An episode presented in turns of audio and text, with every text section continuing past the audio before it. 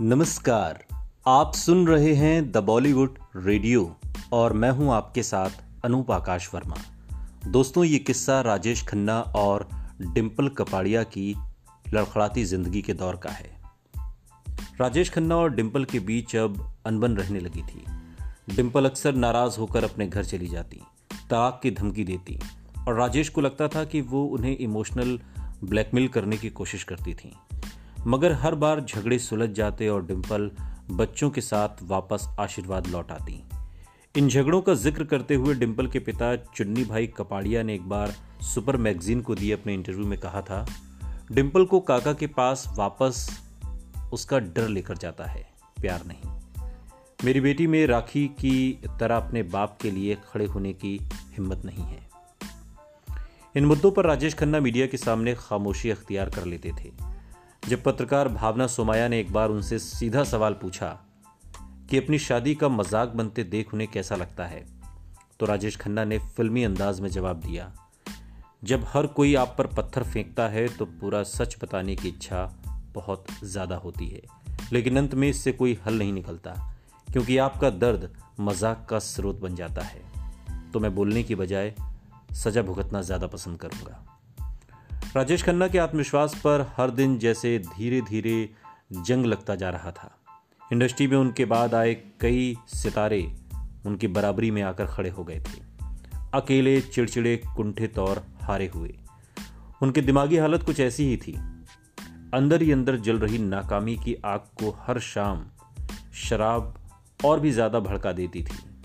शराब में धुत होने के बाद भी उन्हें हारने का गम जाता नहीं था। और फिर एक रात वो वाक्य हुआ जिसने राजेश खन्ना के पूरे वजूद को हिलाकर रख दिया। वो बारिश में भीगी गहरी स्याह रात थी। राजेश खन्ना के अंदर धधकती नाकामी की आग को बुझाने के लिए उस रात शराब भी काम नहीं आ रही थी। यह फिर मानो ये अकेलेपन का दर्द था जो उन्हें अंदर ही अंदर खाए जा रहा था। क्या हुआ था उस रात को? राजेश खन्ना ने सालों बाद मूवी मैगजीन को दिए अपने इंटरव्यू में कहा था। सुबह के करीब तीन बज रहे थे। मैंने बहुत ज़्यादा शराब पी ली थी। अचानक मेरे लिए सब कुछ बर्दाश्त करना बहुत मुश्किल हो गया, क्योंकि मेरी नाकामी से मेरा सामना पहली बार हुआ था। एक के बाद एक मेरी सात फ़िल्में फ्लॉप हो गई थी। उस रात बारिश हो रही थी। गुप अंधेरा था और मैं अपनी टेरेस पर अकेला था। अचानक मैं जैसे अपने होश खो बैठा और चीख पड़ा। परवर दिगार हम गरीबों का इतना सख्त इम्तिहान न ले कि हम तेरे वजूद से इनकार कर दें। ऐसे सीन तो उन्होंने अपनी फ़िल्मों में कई बार किए थे, लेकिन वो फ़िल्म थी, ये असल ज़िंदगी थी। मगर उस रात असलियत का दायरा मानो धीरे धीरे मिटता गया था।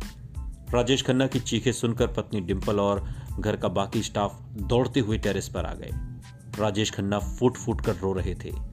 राजेश खन्ना पूरी ज़िंदगी उस रात को नहीं भूले। पर्दे पर करोड़ों लोगों को खूबसूरत ख्वाब दिखाने वाले सुपरस्टार का सामना उस रात ज़िंदगी की हकीकत से हो गया था। ये किस्सा आपको कैसा लगा? कमेंट बॉक्स में हमें ज़रूर बताइएगा। साथ ही पसंद आया हो तो लाइक करिए, शेयर करिए और सब्सक्राइब भी। सुनते रहिए। द बॉलीवुड रेडियो सुनता है सारा इंडिया।